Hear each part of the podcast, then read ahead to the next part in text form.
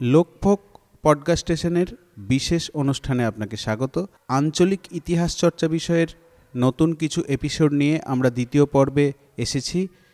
ইতিমধ্যেই তারকেশ্বর শহর নিয়ে আমাদের একটি এপিসোড প্রকাশিত হয়েছে। আজকের আলোচনার বিষয় বোলপুর। বীরভূম জেলার বোলপুর শহর।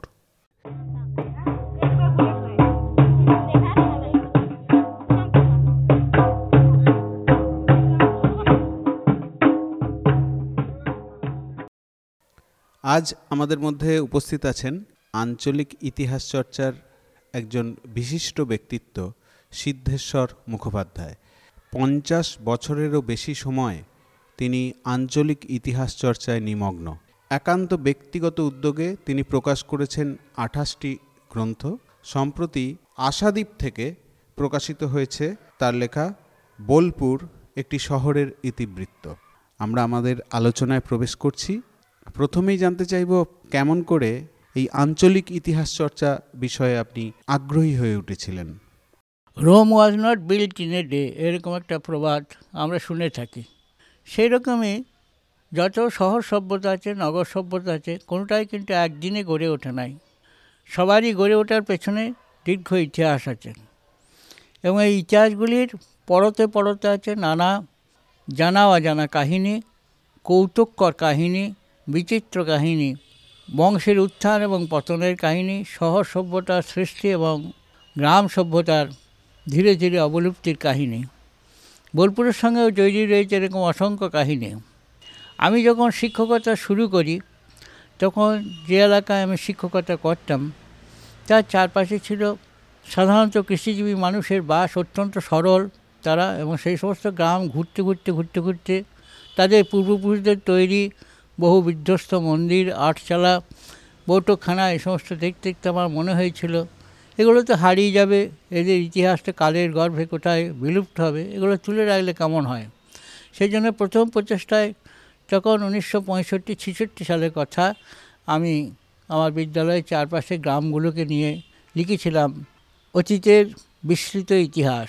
এরকম ধরনের তিন চারটি সংখ্যাতে সেটি ধারাবাহিকভাবে বেরিয়েছিল এবং মাস্টারমশাইরা এবং চারপাশের যারা শিক্ষিত মানুষ, তারা সেগুলি খুব বিমুগ্ধ চিত্তে পড়েছিলেন এবং আমাকে ধন্যবাদ দিয়েছিলেন। পরে দেখেছিলাম যে এই কাজটাকে তো আরও বাড়ানো যায়।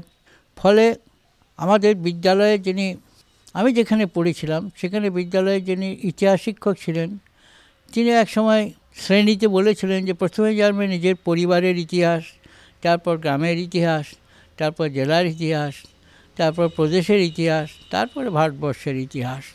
এই কথাটি আমার মনে সেই দিনই ধরেছিল এবং আমি প্রথমেই যে বইটি লিখেছিলাম সেটির নাম ছিল গ্রাম মূলিকর ইতিকথা এবং চাকরির প্রথম বছরই এই বইটিকে আমি প্রকাশ করেছিলাম এবং আমার বড় সৌভাগ্য সেই বইগুলি সব বিক্রি হয়ে গিয়েছে, মানুষ সেগুলিকে ভালোবেসে গ্রহণ করেছে। তারপরে ধীরে ধীরে অন্যান্য বইয়ের সঙ্গে এক সময় হঠাৎ খেয়াল হলো যে এই যে শহর বোলপুরটা ধীরে ধীরে গড়ে উঠছে, ধুলি ধূসরিত রাস্তা তার আস্তে আস্তে সরে যাচ্ছে, চারিদিকে নানা রকমের দোকান পসারে গড়ে উঠছে, তার সঙ্গে বিভিন্ন মানুষ আসছেন, আরও সংস্কৃতিমনা, আরও শিক্ষিত, আরও ব্যবসায়ী তো এদের কথা যদি আমি এখন থেকে সংগ্রহ করতে শুরু করি, সেটি উনিশশো বিরাশি সালের কথা এবং বিরাশি থেকে নব্বই এই ন বছর ধরে আমি ধারাবাহিকভাবে বোলপুরের উপরে কাজ করেছিলাম এবং শেষ কাজটি যখন করেনি, তখন জুলাই মাস বর্ষণ স্নাত, প্রকৃতি রাস্তাঘাটও সেরকম বোলপুরে তখন মজবুত ছিল না। সাইকেলে করে করে ঘুরতাম, মানুষের বাড়ি যেতাম বয়স্ক মানুষ দেখলে তার সাক্ষাৎকার নিতাম। তিনি যা বলতেন সেটি সাগ্রহে লিখে রাখতাম।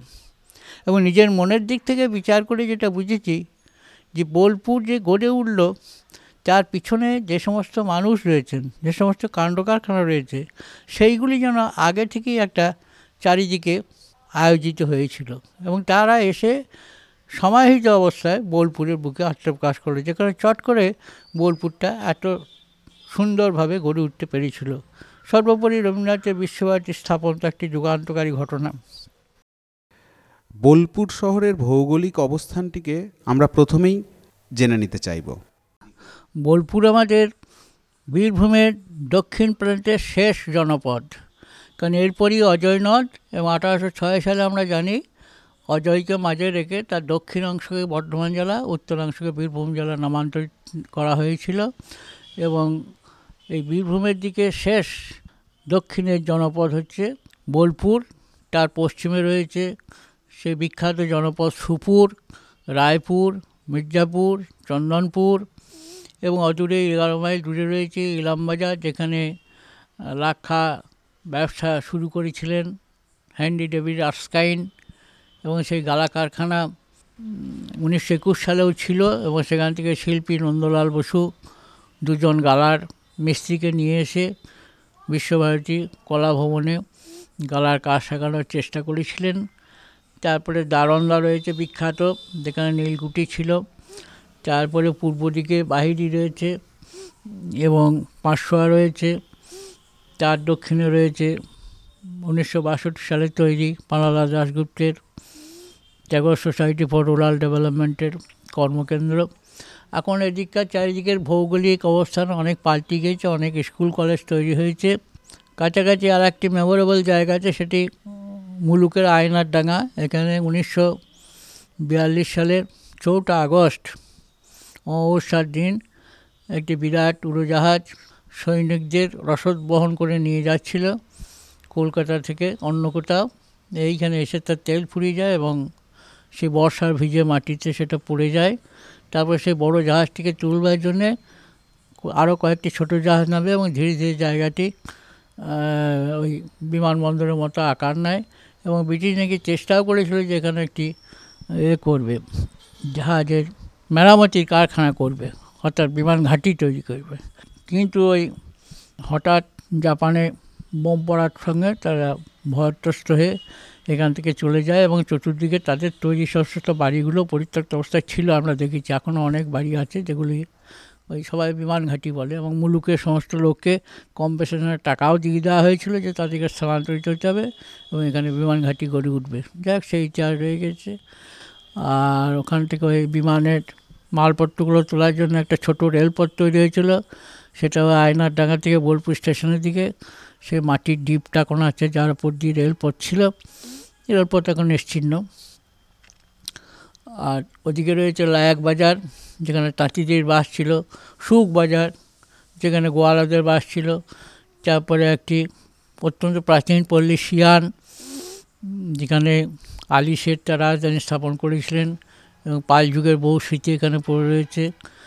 তারপরে দূরে দূরে রয়েছে সুপুরের পরে ওদিক দিয়ে চলে গেলে আমাদের রায়পুর পেরিয়ে তারপরে কাকুটিয়া, তারপরে ইলামবাজার সেখান থেকে ঘুরে গোপালনগর হয়ে আমাদের যদি ফিরে আসি তাহলে আমাদের শ্রীনিকেতন পড়বে এবং শ্রীনিকেতনের ওদিকে বিনুরিয়া, বাহাদুরপুর এই সমস্ত জায়গাগুলো পড়বে। বাহাদুরপুরে আমাদের উনিশশো দশ সালে শান্তিদেব ঘোষের পিতা কালীমোহন ঘোষ মশাই, তিনি ওই যে পল্লী উন্নয়ন কেন্দ্র স্থাপন করেছেন, সুরুলকে স্থাপন করে তার অধীনে ওই বাহাদুরপুরে প্রথম একটি কাঠের ঘানিতে সর্ষের তেল তৈরির একটা শিল্পকেন্দ্র উনি স্থাপন করেছিলেন এবং খুব নোটেবল জিনিস হলো ওইখান থেকে স্বয়ং কবিগুরু গিয়ে তেল নিয়ে আসতেন, সর্ষের তেল নিয়ে আসতেন। এমন একটা ছবি পাওয়া যায়, নারায়ণ গড়াইয়ের নামে। তিনি ওই কারখানাটা চালু করতেন সেখান থেকে কবিগুরু গিয়ে এবং তিনি তার ঠাকুমাকে সে আদর করছেন মেলা দেখতে আসার কথা বলছেন, এরকম সব কথা পাওয়া যায় বাহাদুরপুর আছে, বিনুরিয়া আছে, নাচন শাহ আছে, এরকম অজস্র গ্রাম আছে যাদবপুর আছে। এই সমস্ত পল্লী পরিবৃতির মধ্যেই বোলপুরের অস্তিত্ব এবং বোলপুরের যে বৃদ্ধি, তা এই পল্লীর সেই সমৃদ্ধিকে নষ্ট করি আস্তে আস্তে হচ্ছে। পল্লীগুলি আস্তে আস্তে হারিয়ে যাচ্ছে। শহর আস্তে আস্তে বড় হচ্ছে যেটা অমোঘ নিয়ম কালের গতিতে সেটা অন্য জায়গার মতো এখানেও হয়ে চলেছে। আচ্ছা বোলপুর শহরের নাম নিয়েও তো অনেক বিতর্ক আছে। সেই সুরত রাজার যে পৌরাণিক আখ্যান সেই আখ্যানটিকে আপনি চ্যালেঞ্জ করেছিলেন। এই বিষয়ে আপনার গুরুত্বপূর্ণ মতামত প্রথমেই শুনে নেব। একটি প্রচলিত ধারণা এই যে বোলপুর শহরের নামটা এসেছে পুরাণোক্ত বলিপুর থেকে। এখন এই বিষয়ে পুরাণের কিন্তু কোনো সাক্ষ্য পাওয়া যায় না। মার্কণ্ড পুরাণে আছে যে রাজা সুরত এবং সমাধি তারা দুজনে তিন বছর মৃন্ময়ী দুর্গাপুজো করেছিলেন কোনো নদীর ধারে এবং একটি করে ছাক শিশু আর একটি করে কুষ্মাণ্ড নিয়ে সেই জুটির গায়ে নিজেদের শরীরকে ক্ষতবিক্ষত করে, কৃপান দ্বারা ক্ষতবিক্ষত করে চণ্ডিতাতে উৎসিত প্রক্ষিত এই সমস্ত কথাগুলি। ব্লাড স্মিয়ার্ড যাকে বলি আমরা। নিজেদের শরীরকে খণ্ড খণ্ড করে কেটে সেখান থেকে যে নিঃসৃত রক্ত, তাই দিয়ে সে ছাক শিশু এবং কুষ্মাণ্ডুটিকে রাঙিয়ে তুলেছিলেন এবং তারপরে সেটিকে দেবী পিঠে নৈবেদ্য হিসাবে তারা উৎসর্গ করেছিলেন। তারা কিন্তু কোনো বলি করেন নাই। তারা এতই করুণাময় ছিলেন, এতই অহিংস ছিলেন যে কোনো ছাগ বলিও দেন নাই, কুমড়ো বলিও দেন নাই। সেগুলিকে দেই পিঠে দিয়েছিলেন, এইভাবে পরপর তিন বছর পুজো হয়েছিল। কাজেই ওই লক্ষ্য বলি থেকে বোলপুর এই যে একটা চলে আসছে গল্প, এবং সেই লক্ষ্য বলির স্থান হলো এই শহর বোলপুরটা। এবং আমিও একসময় লিখতে বাধ্য হয়েছিলাম যে সুপুরের শিবাক্ষা তলা থেকে আমাদের বোলপুরের ডাঙ্গিলে কালীতলা পর্যন্ত খুঁটো পুঁতে এক লক্ষ ছাগ বলি দিয়েছিলেন সুরত। এরকম সুরতকে নিয়ে গল্প আছে অনেক জায়গাতে যে তিনি প্রথমত নিষ্ঠুর রাজা ছিলেন এবং তার যেটা আমরা বলি মশান, সেই মশানে যে মানুষ যে তিনি দোষী সাব্যস্ত করতেন এবং সেই দোষী সাব্যস্ত করাটা ছিল চক্রান্ত করে। তাদেরকে চক্রান্ত করে ফাঁসিয়ে তাদেরকে দোষী সাব্যস্ত করা হতো এবং তাদেরকে বিচারে প্রাণদণ্ড দেওয়া হতো। এবং যেটা বর্তমান শিবাকাতলা পড়ে আছে হাট রসুলাগঞ্জে, সেইখানে নিয়ে গিয়ে তাদেরকে বলি দেওয়া হতো। এইভাবে বলি দিতে দিতে প্রায় লক্ষ মানুষ যখন বলি হয়ে গেল, তখন সুরতকে সেই লক্ষ মানুষের প্রেতারটা একদিন তাড়া করেছিল এবং তিনি মাঠে অজ্ঞান হয়ে পড়ে যান। তখন দেবী দুর্গা তাকে নাকি দেখা দিয়ে তার চেতনা ফিরিয়ে দেন এবং নির্দেশ দেন যে যদি ওই লক্ষ্য নরের প্রেতাত্মার ভয় থেকে তাকে মুক্তি পেতে হয়, তাহলে সমপরিমাণ ছাগ বলি দিতে হবে। এবং এই দৈববাণী শোনার পর তিনি লক্ষ্য বলির আয়োজন করেছিলেন এবং তার থেকেই বলিপুর এলাকাটার নাম হয়েছে। এমনকি সরকারি একটি দোকানে মানগোড়া বাইপাসের মোড়ে একটি দোকান আছে দেখবেন। সেখানে আজও লেখা আছে, বলিপুর কৃষিজ বিপণন কেন্দ্র, সরকারি দোকান। তারা বলিপুর নামটাকে স্বীকৃতি দিচ্ছেন। কিন্তু এর কোনো বাস্তব ভিত্তি নাই। আর যারা পুরাতত্ত্ববিদ, তারা বলেন যে বোল শব্দ অর্থ হচ্ছে উঁচু। এটা সমুদ্রপৃষ্ঠ থেকে আটশো ফুট ওপরে এখানে একটা উঁচু ঢিপির মতো ছিল লাল মোরামের এবং সেটা বিশ্বভারতীর দিকে ক্রমশ অগ্রসর আমরা বুঝতে পারি।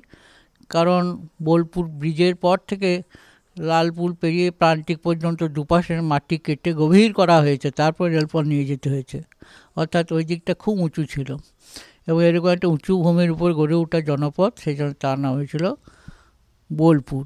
আর তার পাশের গ্রাম ছিল কালকেপুর বা কালিকাপুর। এবং তখনকার গল্প ছিল বোলপুরের মেয়ে হতো, মেয়ে কালকেপুরে বিয়ে হতো, কালকেপুরের ছেলের বোলপুরে বিয়ে হতো, এইরকম আর কি। ট্যাঙ্গেলে কালীতলায় গভীর জঙ্গল ছিল এবং চাটুর্যদের কাছে আমি গল্প শুনেছি যে তখনকার দিনে এই যে বলিতে প্রচুর ঢাক ঢোল বাজানোর একটা ব্যবস্থা, এটা অকারণ নয়। তখন ওই চারিদিকে জঙ্গল থেকে সব বিভিন্ন রক্তলোভী হিংস্র জন্তু ছুটে আসতো এবং তাদেরকে তাড়িয়ে দেওয়ার জন্য এই ধরনের বিপুল বাদ্যের আয়োজন করা হতো। এই ছিল বোলপুরের প্রাচীন চিত্র যেটা এখন বড় বাজারে রূপান্তরিত হয়েছে। তবে বলিপুর থেকে বোলপুর এই যে ঘটনাটা, কাহিনীটা, এর পিছনে কোনো যুক্তি নাই বলি আমি মনে করি।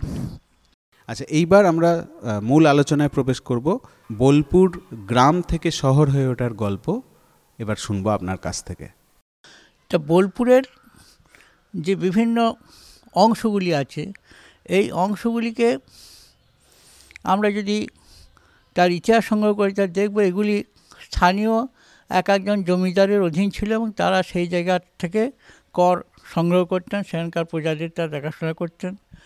চতুর্দিকে যে সমস্ত জমিদারগুলি গড়ে উঠেছিল, তাদের মধ্যে ছিলেন রায়পুরের সিংহ পরিবার, সুপুরের মজুমদার পরিবার কিন্নারের সরকার পরিবার সুরুলের সরকার পরিবার, শ্রীচন্দ্রপুরের ঘোষাল পরিবার, লাভপুরের বন্দ্যোপাধ্যায় পরিবার, এই সমস্ত পরিবারগুলি বোলপুরের আজকে যে গোটা বোলপুর, তার বিভিন্ন অংশের তারা ইজারা নিয়েছিলেন জমিগুলোকে, ব্রিটিশ আমলে। তারপরে ধীরে ধীরে দেশ স্বাধীন হলো এবং সেই সমস্ত জায়গা অন্যভাবে অন্যের হাতে স্থানান্তরিত হলো।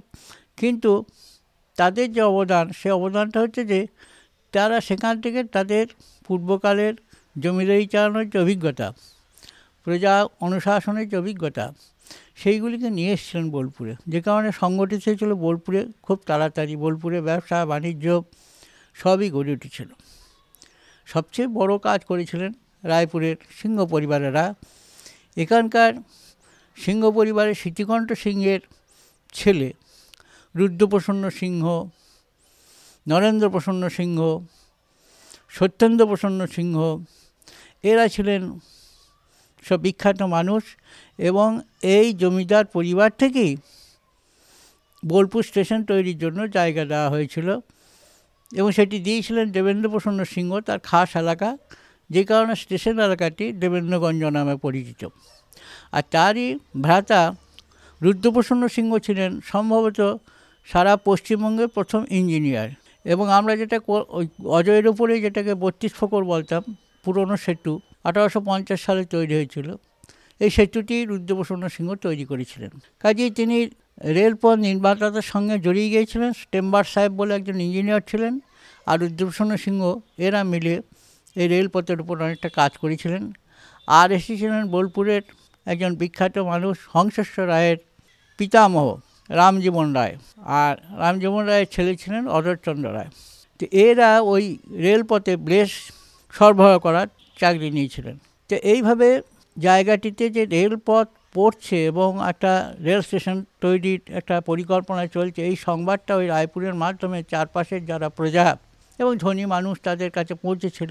ফলত তারা তখন চেষ্টা করতে থাকল যে বোলপুরে রেলপথ পড়ার সঙ্গে সঙ্গে তারা কি করে গ্রাম থেকে চলে আসবে?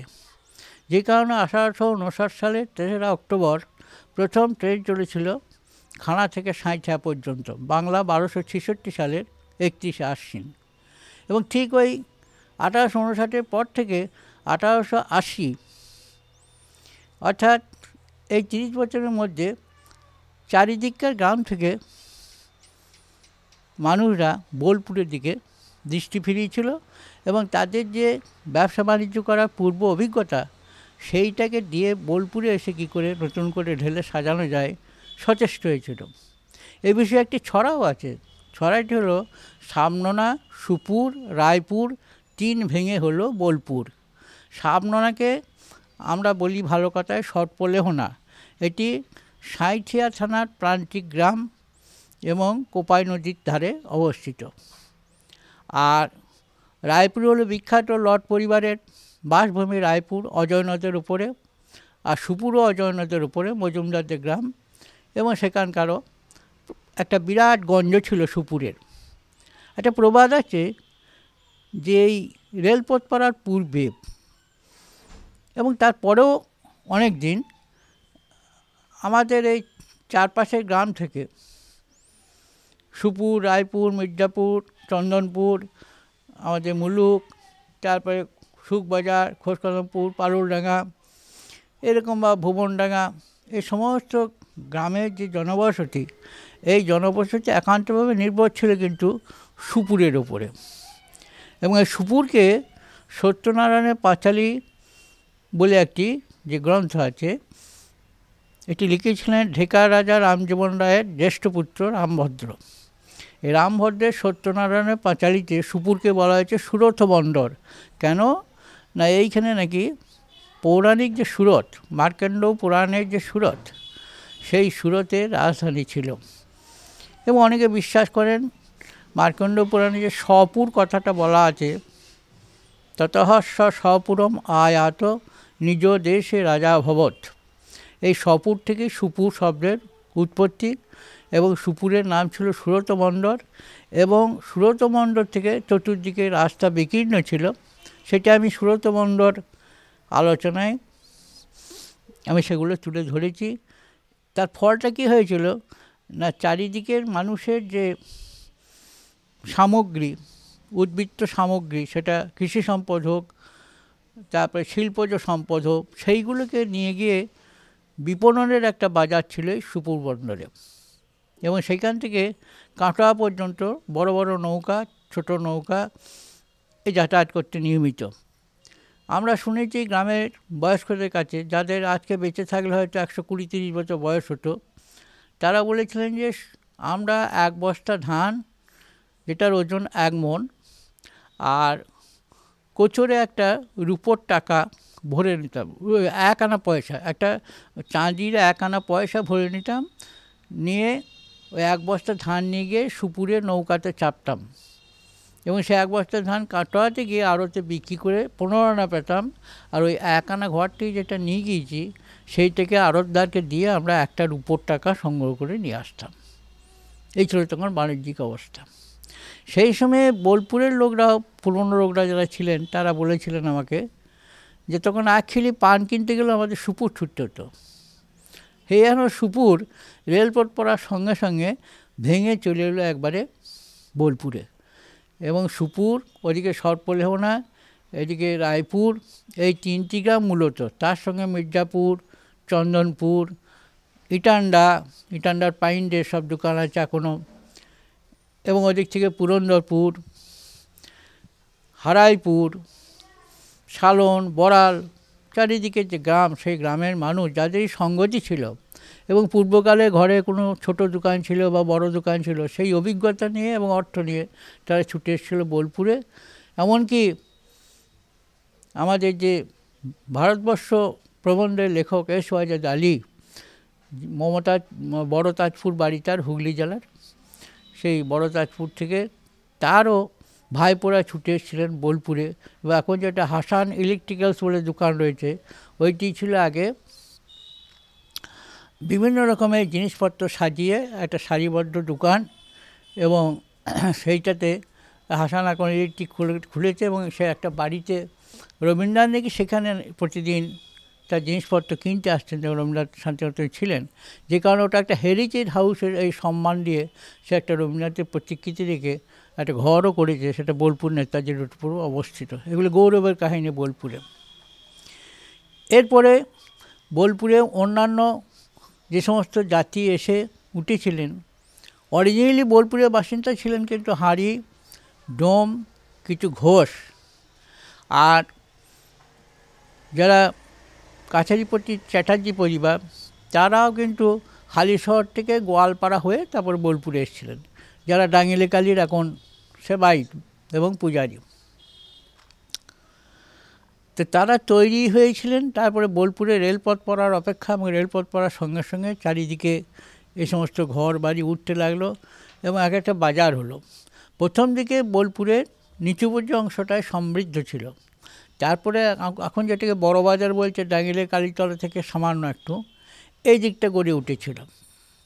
এখন নিচুপর্য অংশটা সমৃদ্ধ থাকার কারণ হচ্ছে যে তখন ওই চাল ধানের আড়ত আর একটা হোটেল আর কিছু লটকনা সামগ্রী, এই ছিল সব বোলপুরে ব্যবসায়ের একটা পটচিত্র। তারপর সেই চিত্রটা আস্তে আস্তে পাল্টে যায়।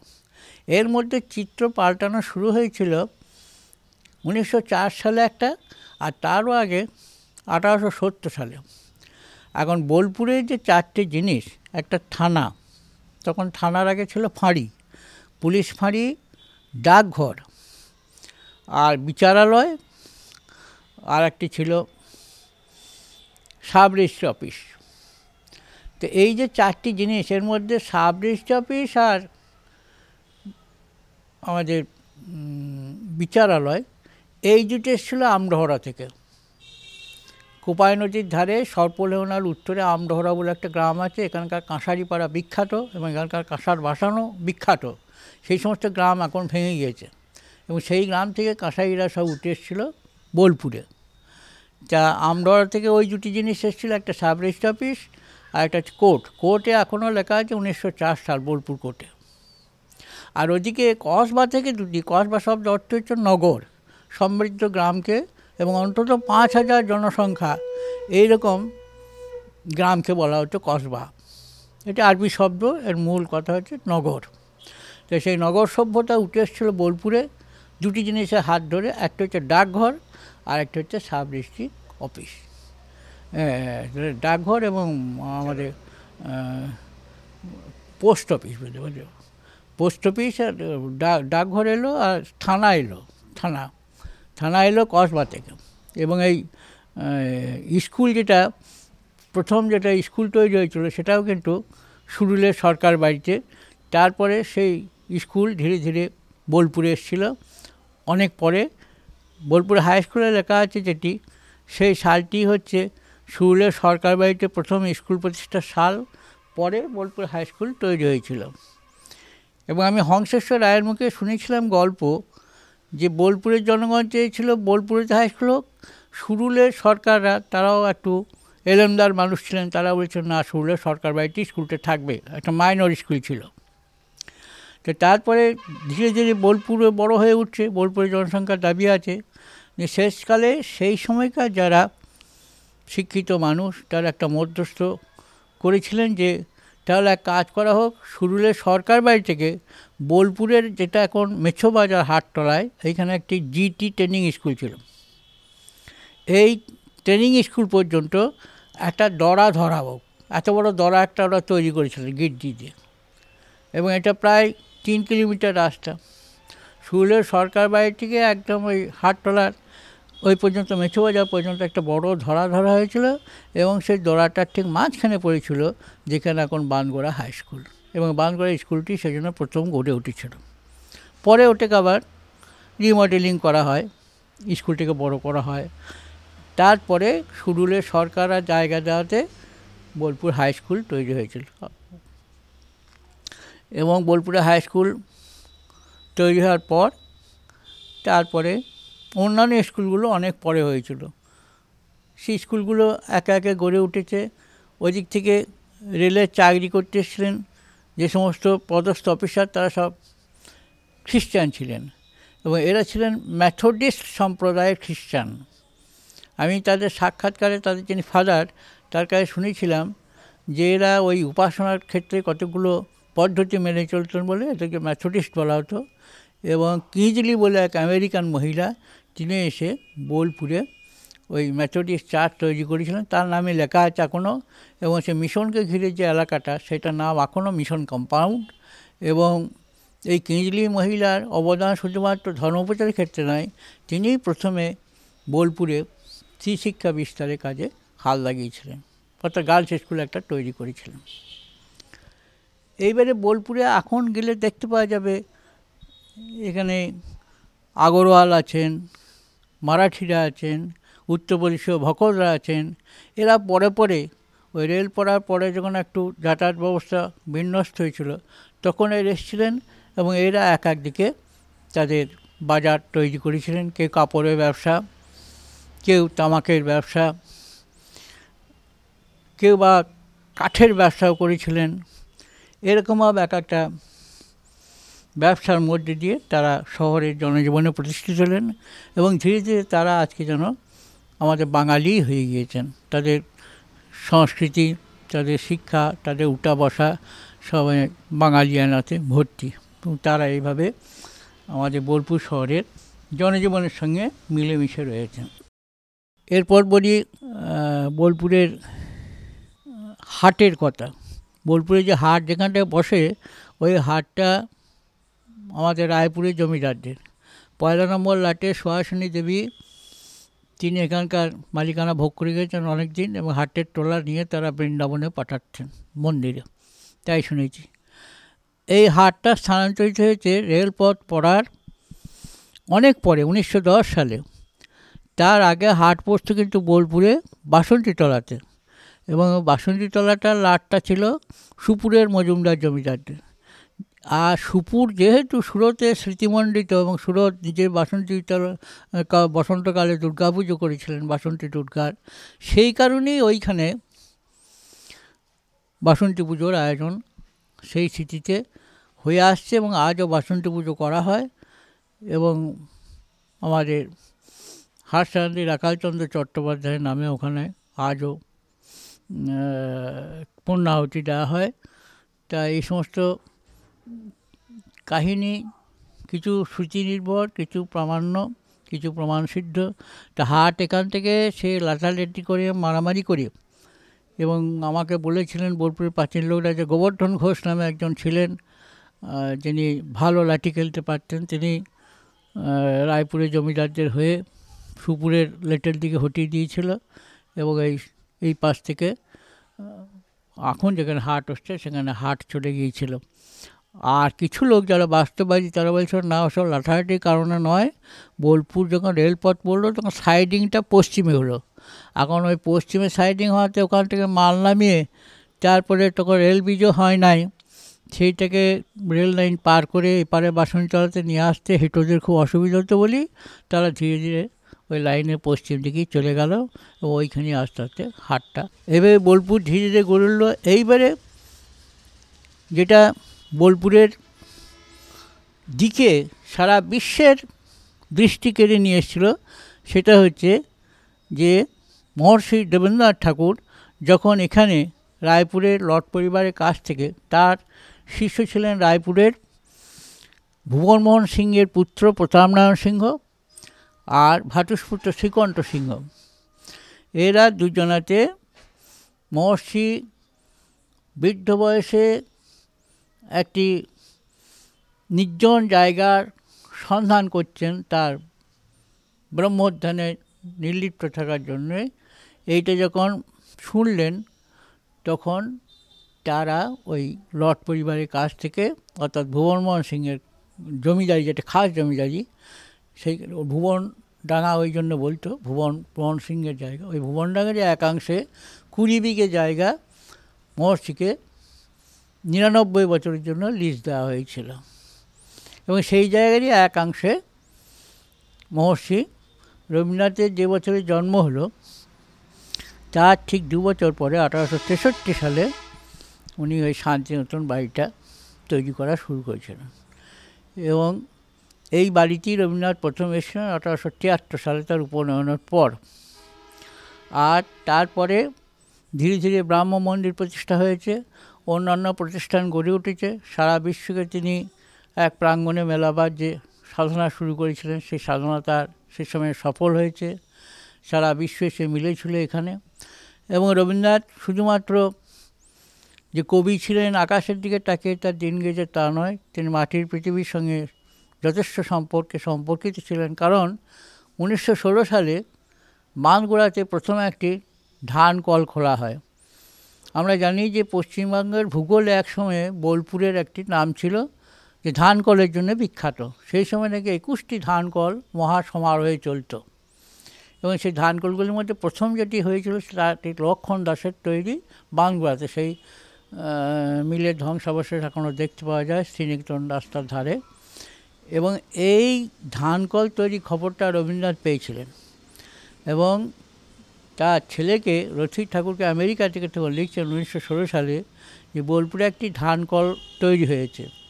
তো তুমি কি শিলাইদহে ওইরকম একটি সমবায়ের ভিত্তিতে ধান কল তৈরি করতে পারো না, যেখানে অনেক শ্রমিককে একসঙ্গে নিযুক্ত করা যাবে, তাদের অন্ন বস্ত্রের সংস্থান করানো যাবে? তাই রবীন্দ্রনাথের এই যে একটা দৃষ্টিভঙ্গি যে সমবায়িক উদ্যোগে ধান কল স্থাপন সেটা কিন্তু বোলপুরের ধান কলকে দেখেই তিনি শিখেছিলেন এবং ধীরে ধীরে বোলপুরে একুশটা ধান কল স্থাপিত হয়েছিল। এবং এদের মধ্যে অবাঙালি ছিলেন গুজরাট থেকে আগত বাবুলাল ব্যাস। তার ধান কলটি ছিল নিচুপটিতে এখনও তার ভাঙা। সেই ধান কলের আহ, মাঠ পড়ে আছে এবং সেটি পূর্ব দিক থেকে বোলপুর প্রবেশের পথে বাঁ হাতে পড়ে। বাবুলাল ব্যাসের মিল বলে সবাই জানে। এবং তিনি এখানে শুধুমাত্র ব্যবসায় করেছিলেন তা নয়, তার মধ্যে একটা বিদ্যুৎ ছিল, কারণ প্রথম যে নিচুপটি হাই স্কুল হয়েছিল, তার তিনি ছিলেন একজন দাতা সেক্রেটারি। সেই সময়কার সর্ববেতনের দিনে স্কুলটিকে তিনি রক্ষা করেছিলেন। এইভাবে ধীরে ধীরে বোলপুরের ইতিহাস গড়ে উঠেছে। ধর্মীয় ইতিহাসও ছিল খুব চমৎকার। মফস্বল শহর যাকে বলে কারণ এখানে ভোর রাত্রে কার্তিক মাসের দিনে বিশেষ করে শহরের কিছু পুরনো লোক যারা কর্তা নিয়ে খোল নিয়ে নাম কীর্তন করে বেড়াতেন সেই জন্য গ্রাম একটি। তখন ধুলি ধূসরিত রাস্তা আঠারোশো চুয়াত্তর সালে যে ডিস্ট্রিক্ট বোর্ডের রাস্তা হয়েছিল, সেটা ভেঙে গিয়েছিল। ব্লেস পাথর উকি মাত্র লাল ধুলোর মধ্যে থেকে। এবং তখন আমাদের বীরভূমে একটা ছড়াই ছিল, কিন্নাহারের তুলো, নানুরের মূলো আর বোলপুরের ধুলো। এবং লীলা মজুমদার তার শান্তিনিকেতনে থাকার সময়কার স্মৃতিতে লিখছেন যে বোলপুরের ধুলো এত ছিল যে মানে গ্রীষ্মকালে ঝোড়ো হাওয়াতে সেই ধুলো গিয়ে তাল পাতাতে লেগে থাকতো এবং বর্ষার বাড়ি নিক্ষেপের সঙ্গে সঙ্গে সেই তাল পাতা ধুয়ে লাল জল নিচে পড়তো এবং অসাবধানী প্রতীকের গায়ের জামা কাপড়কে রঙিয়ে তুলত। তো সেই ধুলো আজকাল নাই, বোলপুরের চারিদিকে এখন বাঁধানো রাস্তা। বোলপুরে অবয়ব এখন মসৃণত এসছে এবং রাস্তাগুলো পরপর তৈরি হয়েছে। প্রথম তৈরি হয়েছিল উনিশশো বাহান্ন সালে চণ্ডীদাস রোড, যেটা বোলপুর থানার পাশ দিয়ে চলে গিয়েছে। ধীরে ধীরে সিনেমা তৈরি হয়েছে এবং সিনেমাগুলিও তখন প্রথম দিকে বলতাম আমরা টকি হাউস, টকি দেখতে যেতাম। তারপরে অনেক পরে সিনেমা এসছে, চলচ্চিত্র হয়েছে এবং প্রথম দিকে যে রেল ময়দান বলে বোলপুরের, ওইখানে তিরপল টাঙিয়ে একটা টকি ঘর ছিল, আর একটা ত্রিশুলাপটিত হয়েছিল এবং দালালরা এই বিষয়ে প্রতিকৃত ছিলেন। আর বাস করার ক্ষেত্রে ছিলেন দেরা।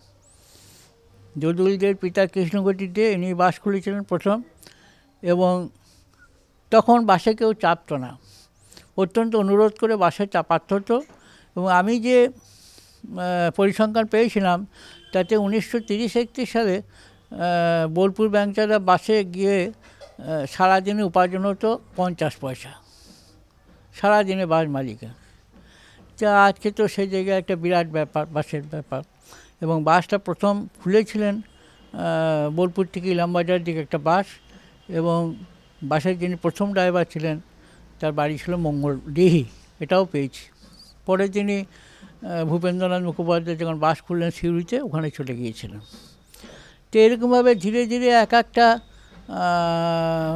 অংশ মানে বাস চালানো, সিনেমা, হোটেল মাধবী দাসী বলে প্রথমে একজন হোটেল খুলেছিলেন তিনি বৈষ্ণবী ছিলেন এবং সে উকিলটি হোটেলটার নাম ছিল বাসন্তী হোটেল এবং সেটা উকিলপটিতে ছিল। হোটেল খোলার কারণ হচ্ছে যে উকিলের কাছে মামলা মোকদ্দমা নিয়ে মানুষ আসবে বাইরে থেকে সারাদিন তারা থাকবে।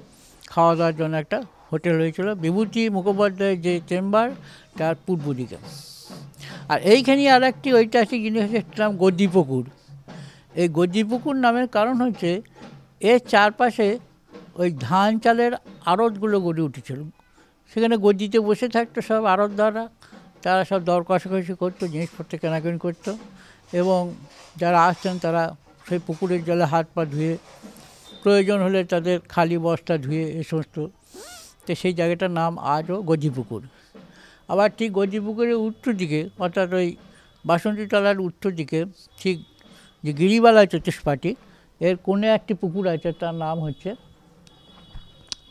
আমাদের সাজি পুকুর এই সাজি পুকুরের নাম হচ্ছে যে এখানে ওই সোডা যেটা আমদানি হতো বোলপুরে, সেই সোডার বস্তাগুলোকে কাটা হতো।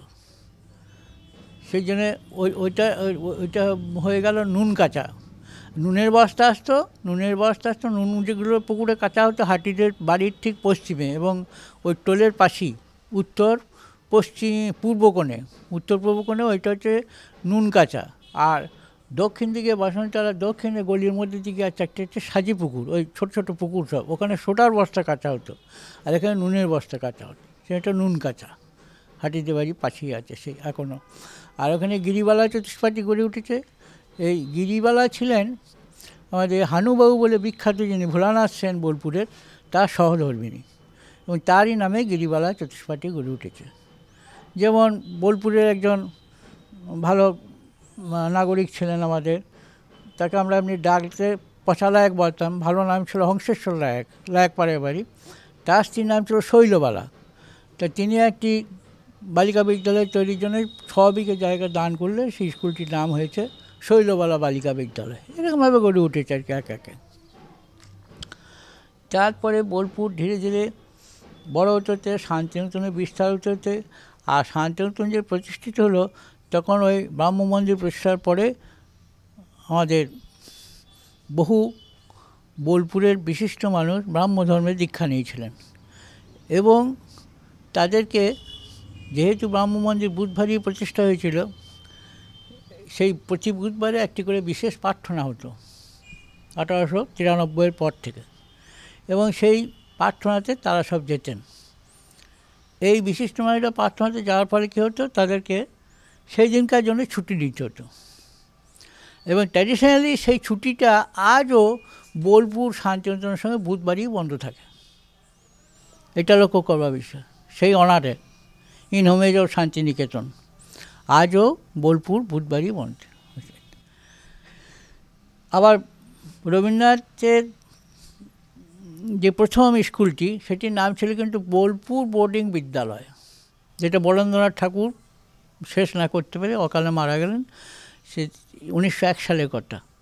সেই স্কুল বোলপুর বোর্ডিং বিদ্যালয় থেকে পরে বোলপুর ব্রহ্মচর্য আশ্রম হয়েছিল। তারপরে শান্তিনিকেতন ব্রহ্মচর্য আশ্রম হয়েছিল, তারপরে ধীরে ধীরে পাঠভবন হ্যাঁ এই সমস্তগুলোর সৃষ্টি হয়। এবং এই গড়ে ওঠার মুহূর্তে চারপাশে মানুষকে, উনি যে কাছে পেয়েছিলেন তা নয়। বোলপুরের ওই একটা দোষ ছিল যে তারা ওই বিশ্বভারতীর সঙ্গে খুব একটা ক্লোজ কন্ট্যাক্টে যেতে চাইতেন না। কারণ চারিদিকে পল্লীর মানুষ এবং সংস্কারাচ্ছন্ন। তারা ওই বিশ্বভারতীর যে সমস্ত মানুষরা আসতেন তাদেরকে বলতেন খ্রিস্টান হিন্দু, যেহেতু ব্রাহ্ম। এর ফলে একটু ব্যবধান রেখে চলতেন এবং রবীন্দ্রনাথও তারাশঙ্করও বলেছিলেন উনিশশো চৌত্রিশ সালে একান্ত সাক্ষাৎকারে যে আমার ওই একটা দুঃখ, যেখানকার মানুষ যে কেন এখানে, আসতে চাইছে না, তা আমি বুঝতে পারি না। কিন্তু তারাশঙ্কর ওটা আর ভেঙে বলার নয় যে তাদের সংস্কারই তাদেরকে দূরে রেখেছে। যাই হোক, তা রবীন্দ্রনাথের শান্তিনিকেতন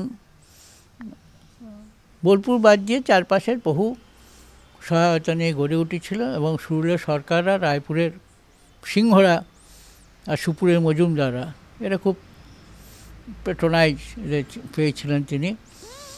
আর তার যে বিরাট ব্যক্তিত্ব তা দিয়ে তিনি তো সারা পৃথিবীরই সহায়তা লাভ করেছিলেন। তা আমাদের বড় ভাগ্য যে রবীন্দ্রনাথের সাধনপীঠ এই বীরভূমে গড়ে উঠেছে এবং বোলপুরের কাছে। এবং বোলপুরও ওই জন্যই বিখ্যাত বিশ্বের মানচিত্রে যে শান্তিনিকেতন বিশ্বভারতী এই শহরেরই উপকণ্ঠে অবস্থিত। বোলপুরে রাজনৈতিক একটি ইতিহাস আছে, কাছেই আমার কুটির আমরা দেখছি। আর বিয়াল্লিশে যেটা আন্দোলন, যে আন্দোলনে সংশোধনকারীদের অগাস্টার বলা হয় আজও, সেই অগাস্টারদের একটা আন্দোলন বোলপুরেও হয়েছিল। বিয়াল্লিশে উনত্রিশে আগস্ট বোলপুর স্টেশনে তারা ঘেরাও করে এবং সেখানে যে বিপুল জনতা জড়ো হয়েছিল, সে খবর পেয়ে দক্ষিণ দিক থেকে গোর্খা সৈন্যভর্তি ট্রেন ছুটে আসে। তার আগে শহরে বিভিন্ন জনে আমাকে সাক্ষাৎকার দিয়েছিলেন, যারা স্বাধীনতা সংগ্রামে অংশগ্রহণ করেছিলেন, বালেশ্বর ভকত তারপরে আমাদের পান্নাদা তো ছিলেনই পান্নাদা দাসগুপ্ত মশাই তবে ওই দিনে, বিপ্লবের দিনে তিনি ছিলেন না নাকি বোলপুরে। আরও সব যারা অংশগ্রহণ করেছিলেন, তারা অনেকে বলেছিলেন যে লাইনের তার কেটে ফেলার চেষ্টা করা হয়েছিল, কিন্তু হয় নাই। তার ফলে খবরটা চলে যায়। এবং গুসকরার ওদিক থেকে একটা গুর্খা সৈন্যবর্তী ট্রেন ছুটে এসেছিল বোলপুরের দিকে এবং বোলপুর স্টেশন ঢুকবার আগে থেকেই তার নির্বিচারে গুলি চালাতে চলে, শুরু করেছিল। সেই গুলিতে তখন রূপপুরের জটা মাঝি, আমাদের বোলপুর কালকেপুরের তারাপদ গুঁই, এরা সব মারা যায়। তারপর গুঁই পরের দিন মারা গিয়েছিল বর্ধমান হাসপাতালে, তাই শুনেছি। আর সর্পলেওনার কৃষ্ণগতি পাল, তিনি ভীষণ আহত হয়েছিলেন। তারপরে তিনি আস্তে আস্তে সুস্থ হন তার সঙ্গে আমি সাক্ষাৎ করেছিলাম। তিনি জীবিত ছিলেন, কয়েক বছর আগে মারা গেছেন।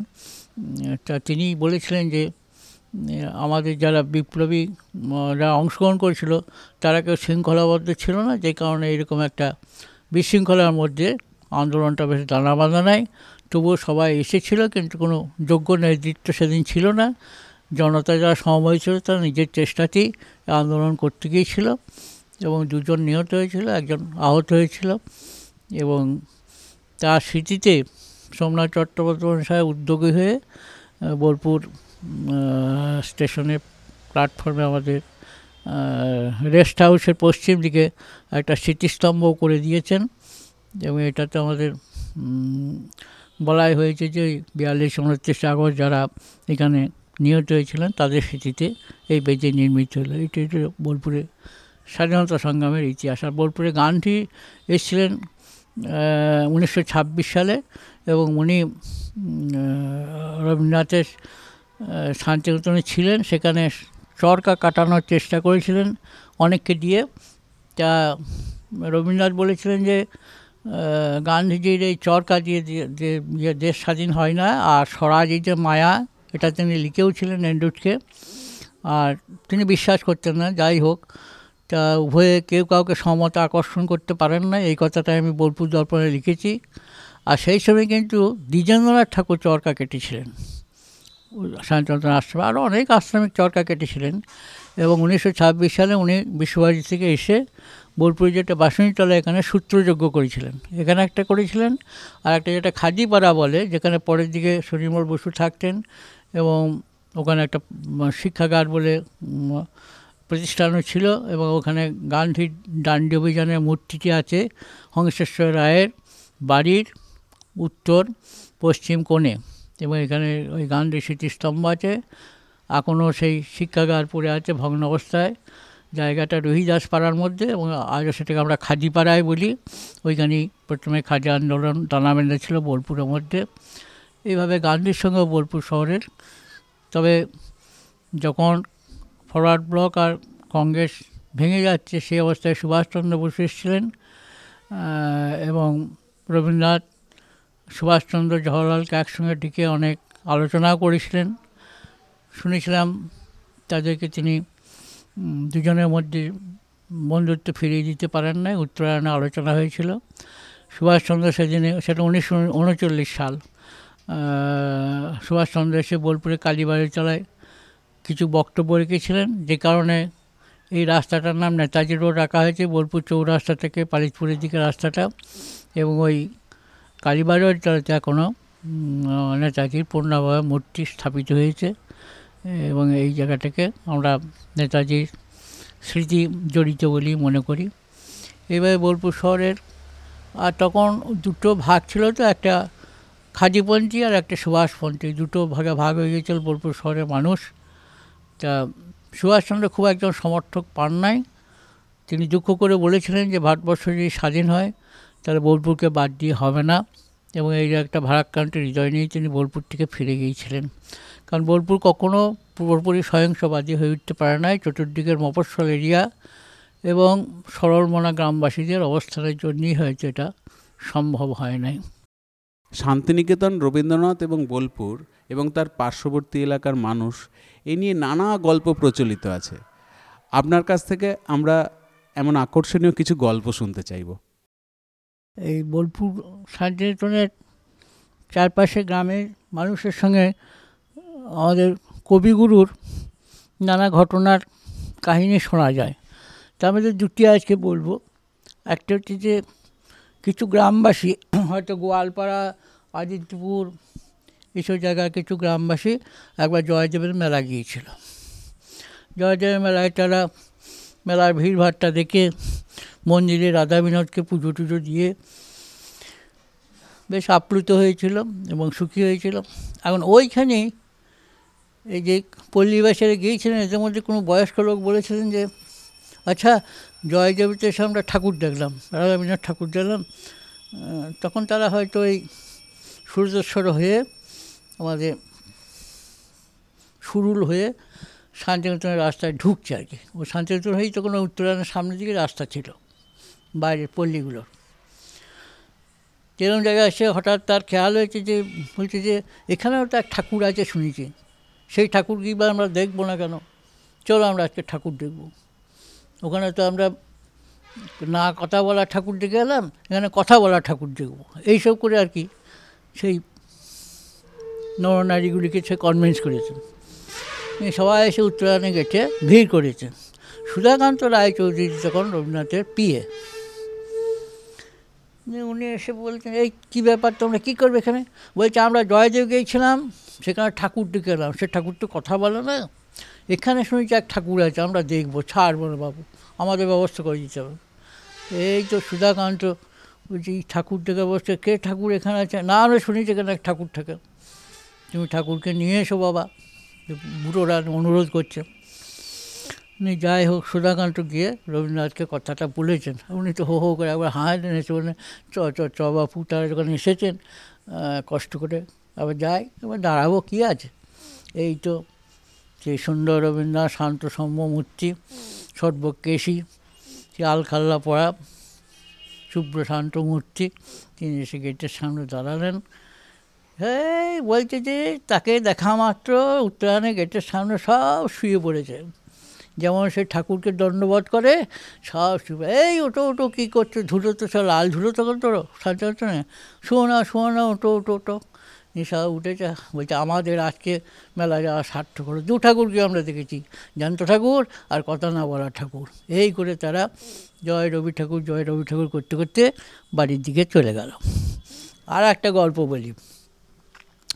একবার রবীন্দ্রনাথ উত্তরায়ণের থেকে এসে আম্বরকুঞ্জে সকালের দিকে বসে আছেন। এমন সময় ওই দিককার কিছু ছেলে, তারা ওই গরু চড়াতে ওদিকে চলে যেত আর কি। তখন তো ওদিকে সব ঘাস টাস ছিল, অনেক বন বাগান বাদার এ সমস্ত বলতো ছিল, চলে গিয়েছে। এবং ছেলেগুলির মধ্যে যে নায়ক, সে হচ্ছে আদিত্যপুরের নলিনাক্ষ আচার্য।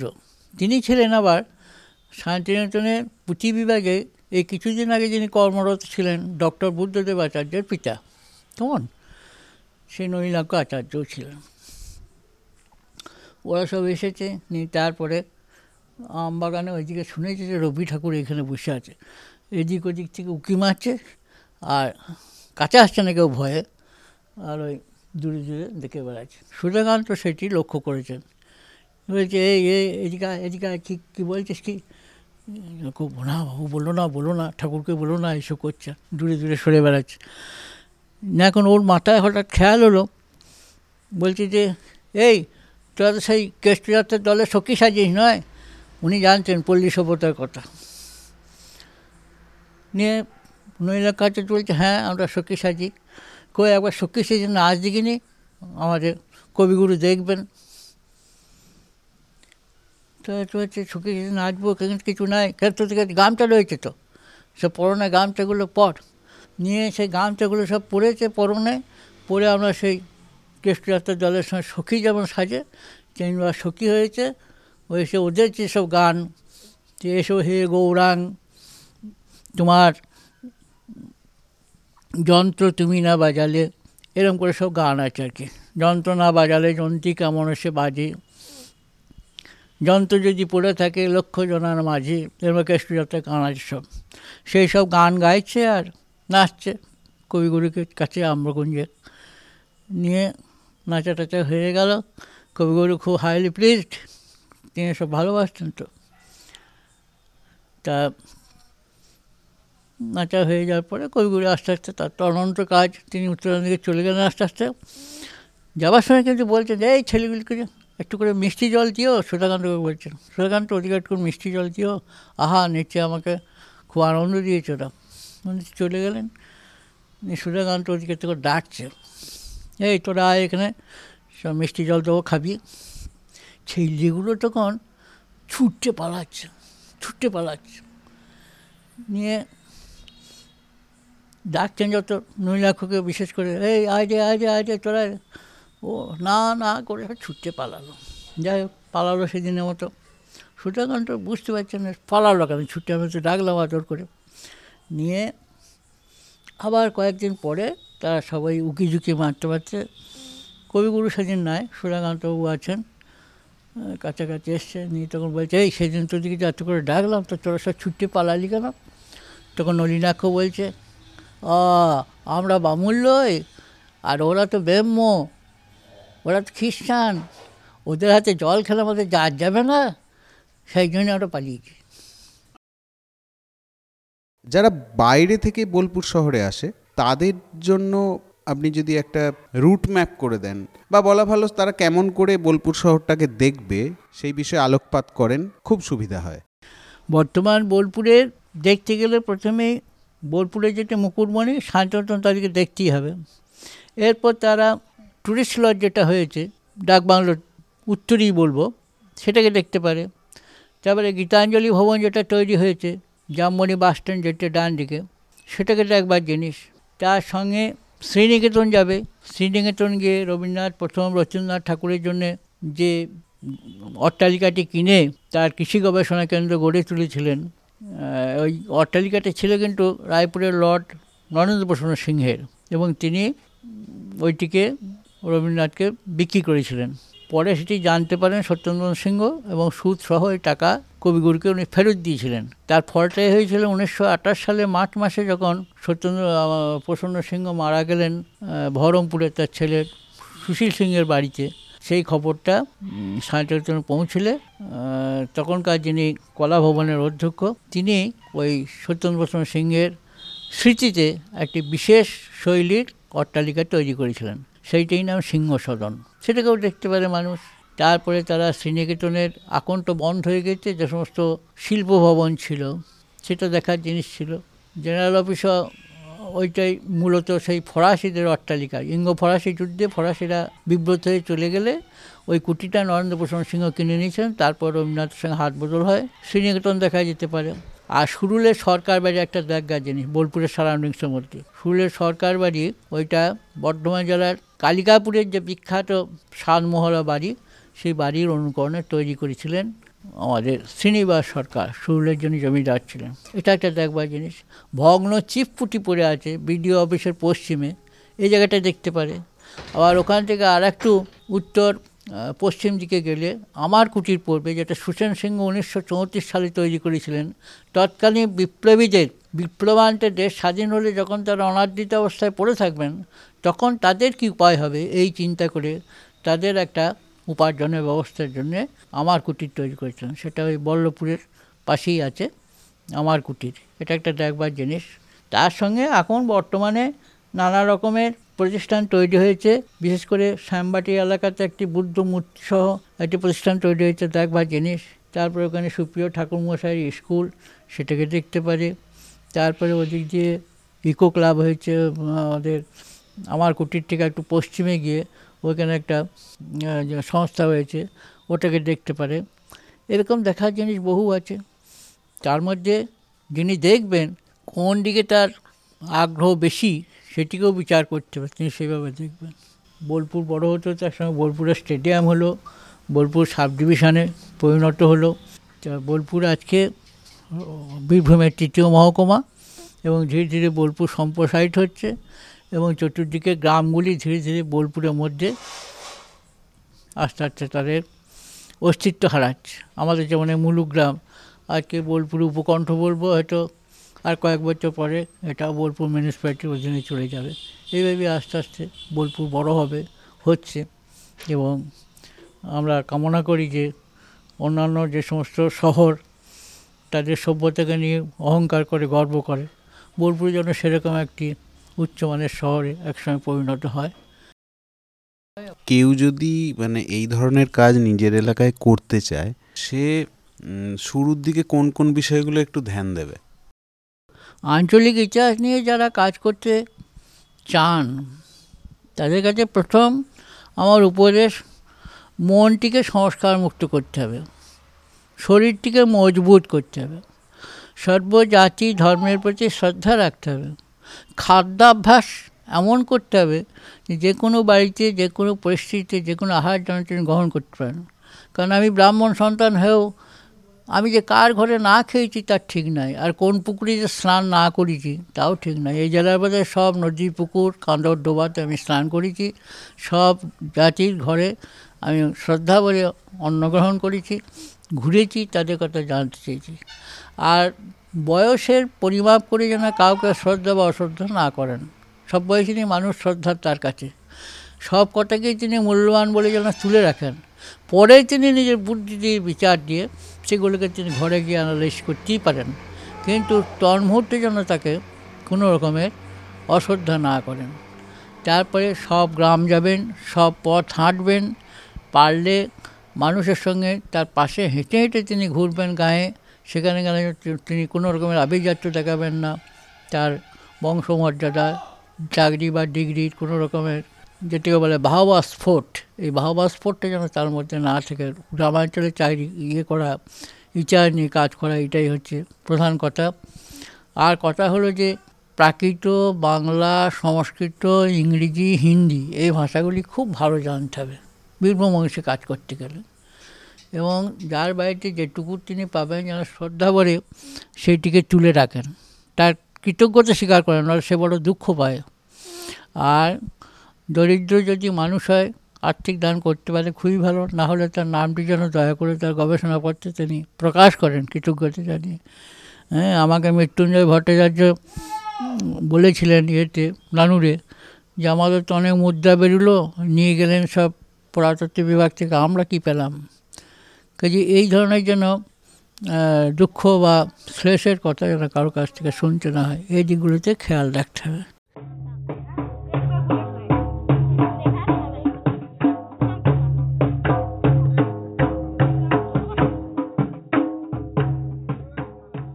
আজকের অনুষ্ঠান এখানেই শেষ করছি।